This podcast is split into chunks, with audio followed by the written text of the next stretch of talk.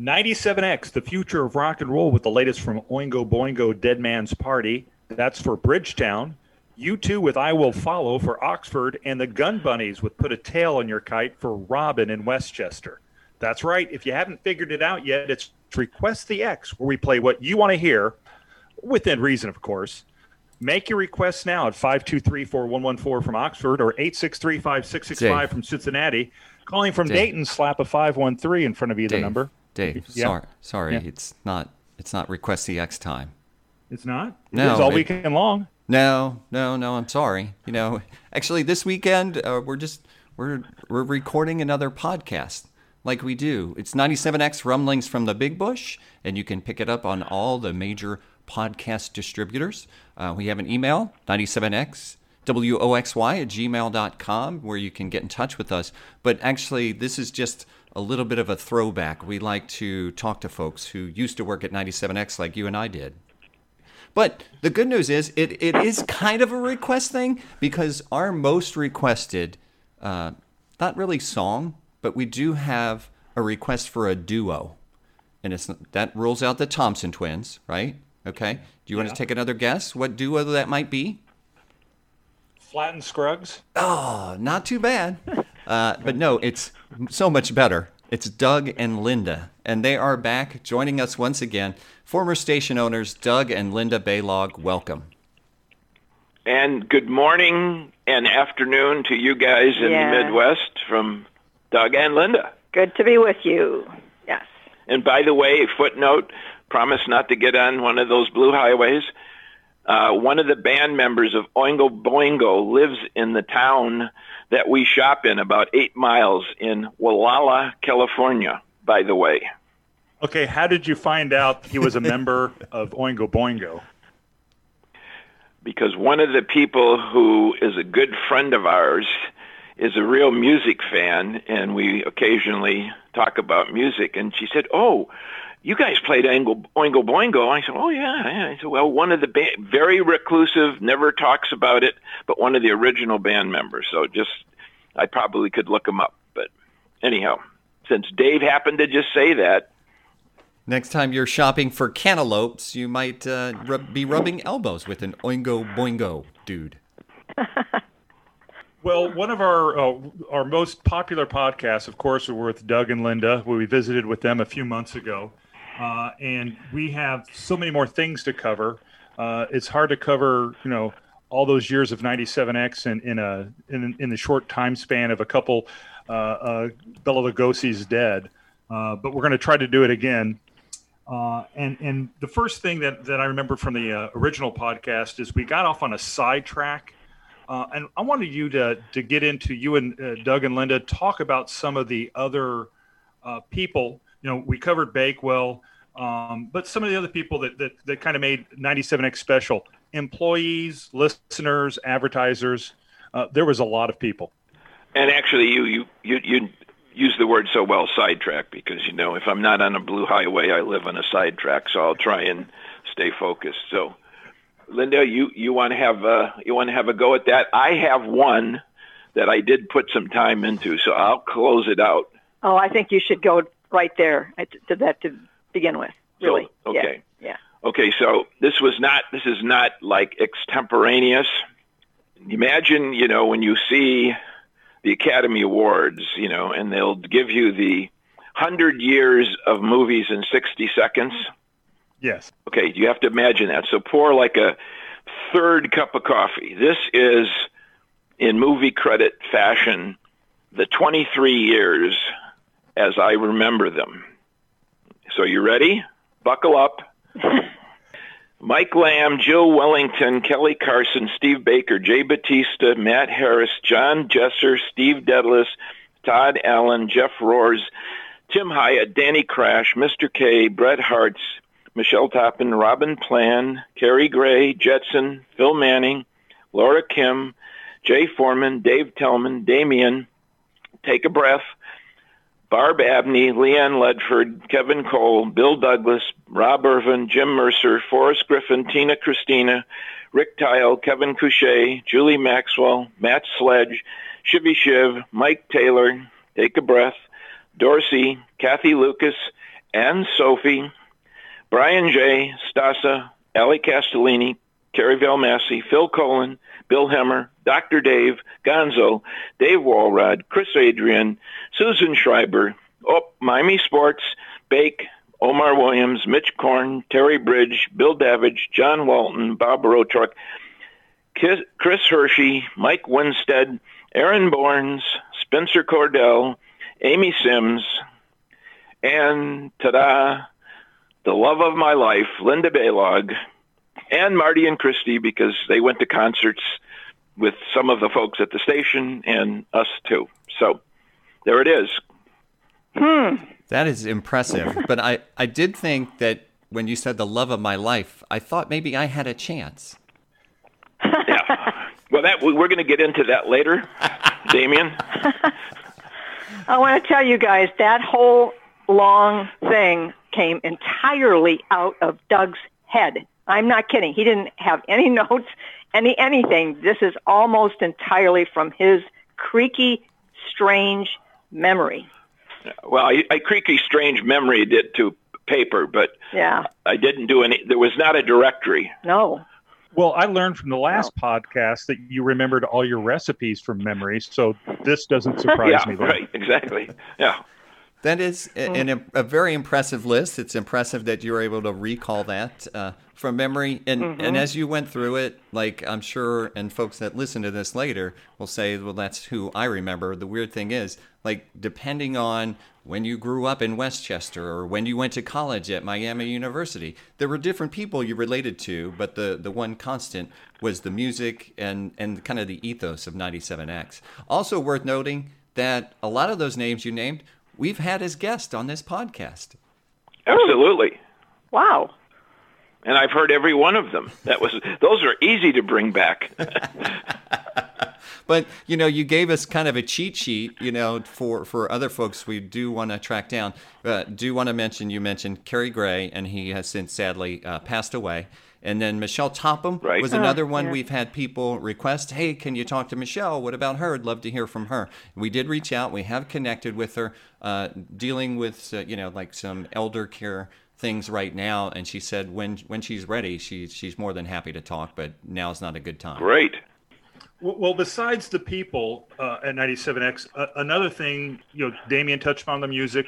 Uh, we talked about the salespeople. We talked about the advertisers. But there were some other things that we did at the station. I think what made us unique in the market uh, was the promotions and the remotes and, and the, the fundraisers we did with the Modern Rock auction kind of run through uh, some of the most successful uh, or, or, most memorable promotions and, and uh, remotes and fundraisers you remember uh, from the 23 years?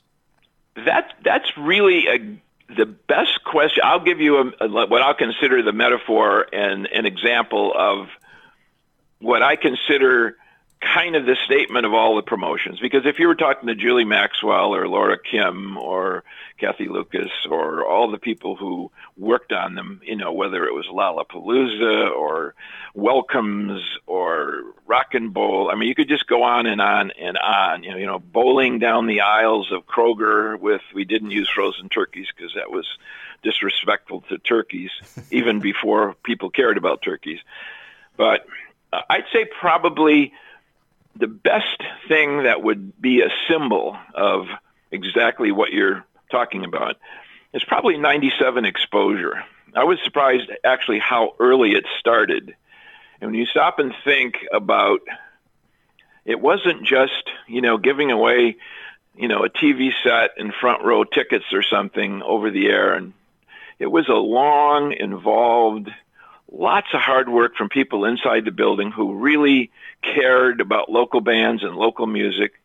And it's enduring 20 years of being a promotion, but it was much more than a promotion. But I think it really represents or is symbolic of all the things that happened, whether they were at Lollapalooza or Bogarts or many, many places, the riverboat, where people did something because they loved doing it.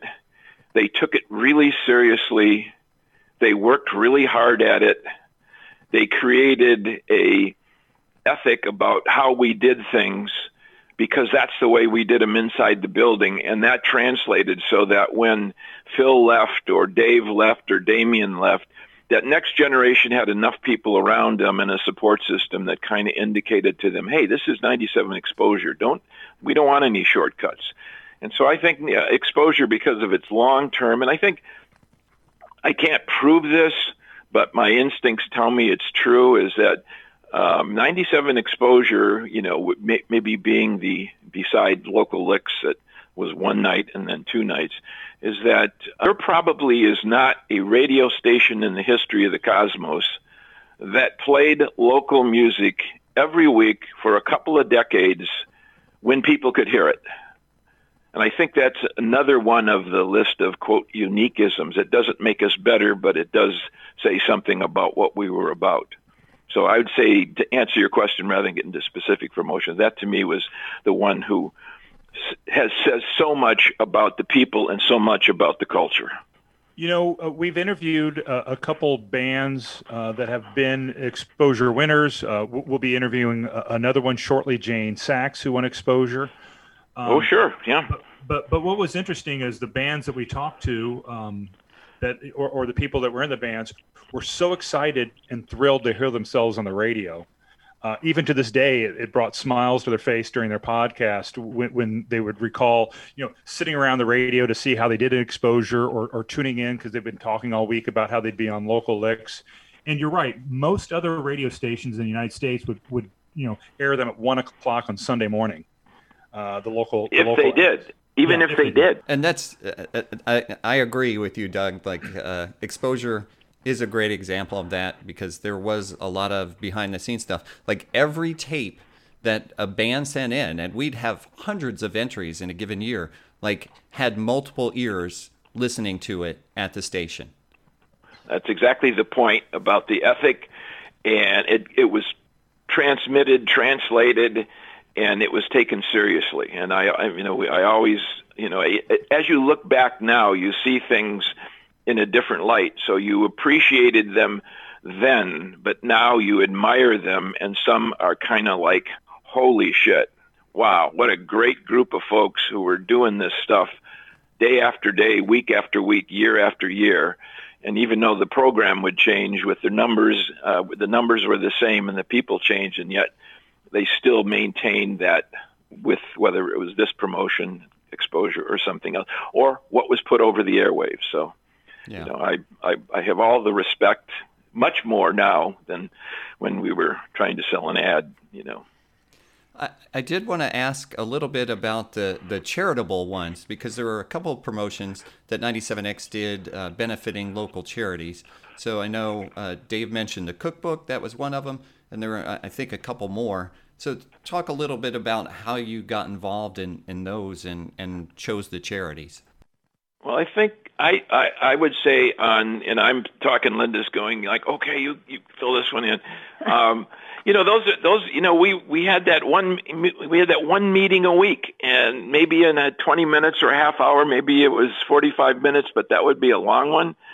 There was so much collaborative stuff going on because it wasn't just, you know, going into a meeting and deciding a charity or deciding a promotion. It was a conversation that went on through the building you know, it's kind of, you know, it was, it was an ongoing conversation that just continued for 23 years. And every once in a while we'd have a meeting and we'd focus. And thank goodness for the people at the meeting would get me to focus because that was always hard, as you can tell from talking to me on the phone. So I think a lot of the things, whether it was the Oxford Community Foundation, we set up a 97X fund.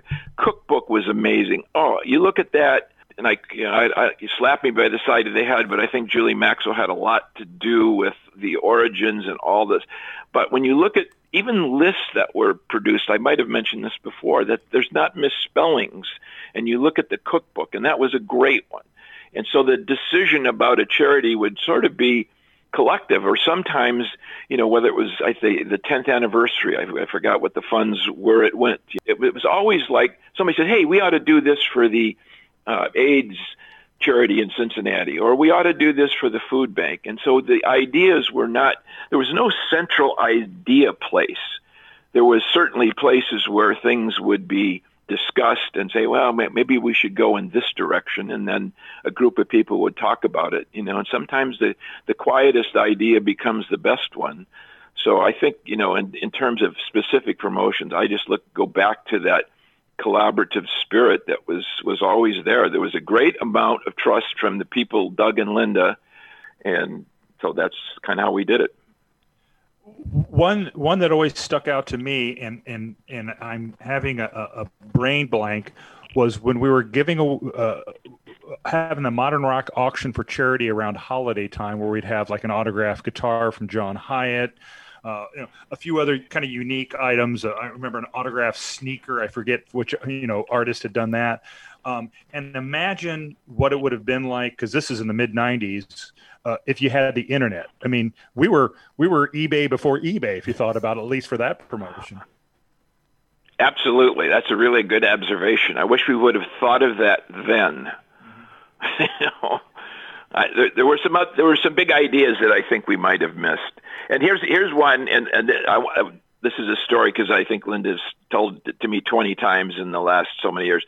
But you know, one thing, it, it, you know, I, I mentioned something as small as you know, looking at all the 500 lists and whatever, and you you know, if there's a if there's a spelling error or a missed apostrophe, there's you know one out of every 10,000 words, and how well exposure was pulled off, and how just how well things were done by a lot of different people. One thing I don't think people think about, there's a couple of things I can think of that I would say, God, people don't think much about that. But one thing is that when all was said and done about the number of callers or the, you know, the prizes at Christmas or whatever, whatever, somebody had to take them all from the station to the post office. And you know who that was every day? yeah. Was Linda Balogh. Uh-huh. Again, the lady behind the curtain who you don't hear much from. Mm. Tell us about the, the uniqueism of something that happens. It wouldn't have happened in Midtown Manhattan, but every day Linda would come in, as we met. Most of us remember, if it, the, the management meeting was one one time a week. She would come in toward the end of the day, have it timed perfectly so she could get to the post office with one or two tubs of stuff to be mailed and that was five days a week for years and years and years. So this one story I think is cool. is that the best that we can come to to but my contribution to this whole thing? That's kind of no. That was just that was just a funny story. Oh, okay, okay. a funny story. Yes. The, uh, the the guys at the post office were very nice to me, and, and in fact, honestly, if you look at look at what my job was all through those years, um, a lot of it was working with bankers and accountants and lawyers and post office guys and all those other things. And um, I, it was not a problem for me. I really enjoyed those people, and they were nice to me all the way. And so, yeah, it's kind of a fun thing to think about that. But I hope that's the, not the highest thing on my resume. That's oh, it's when the guy kept the post office open for you. Yes. well, yeah. And now and then, you know, you'd go over there and they were supposed to be closed, but they'd say, "Oh, come on, Linda, we'll keep it open for you for the next ten minutes, and we'll get your prizes sent out." So anyway, small things, but kind of fun. Linda, your zip code work is a legendary in Oxford. They still talk about it at 45056. They talk about it. Yeah, they're easy. Yeah. I think they have a picture of her on the wall next to the ones that say wanted, but hers is framed.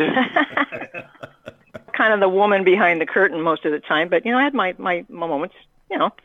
So uh, there was also another promotion uh, that I thought was unique to WXY 97X is a listener came to us that lived near Riverbend, and, and we had a, a party at his house. I was actually working on the air during that, but could you talk a little bit more about it? Because I can't think of another radio station that would have a, a listener host people at his home that wasn't a home invasion. When the crash test dummies and Elvis Costello were in town, does that ring a bell? Yeah, that's the show.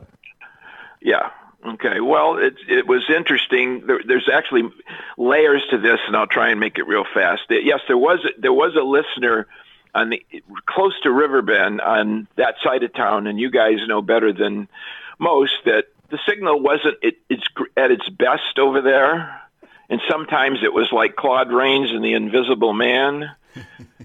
well, he actually put up a 40 foot tower on his property to get the station. So I guess that is sort of like going around from apartment to apartment with tinfoil in Clifton.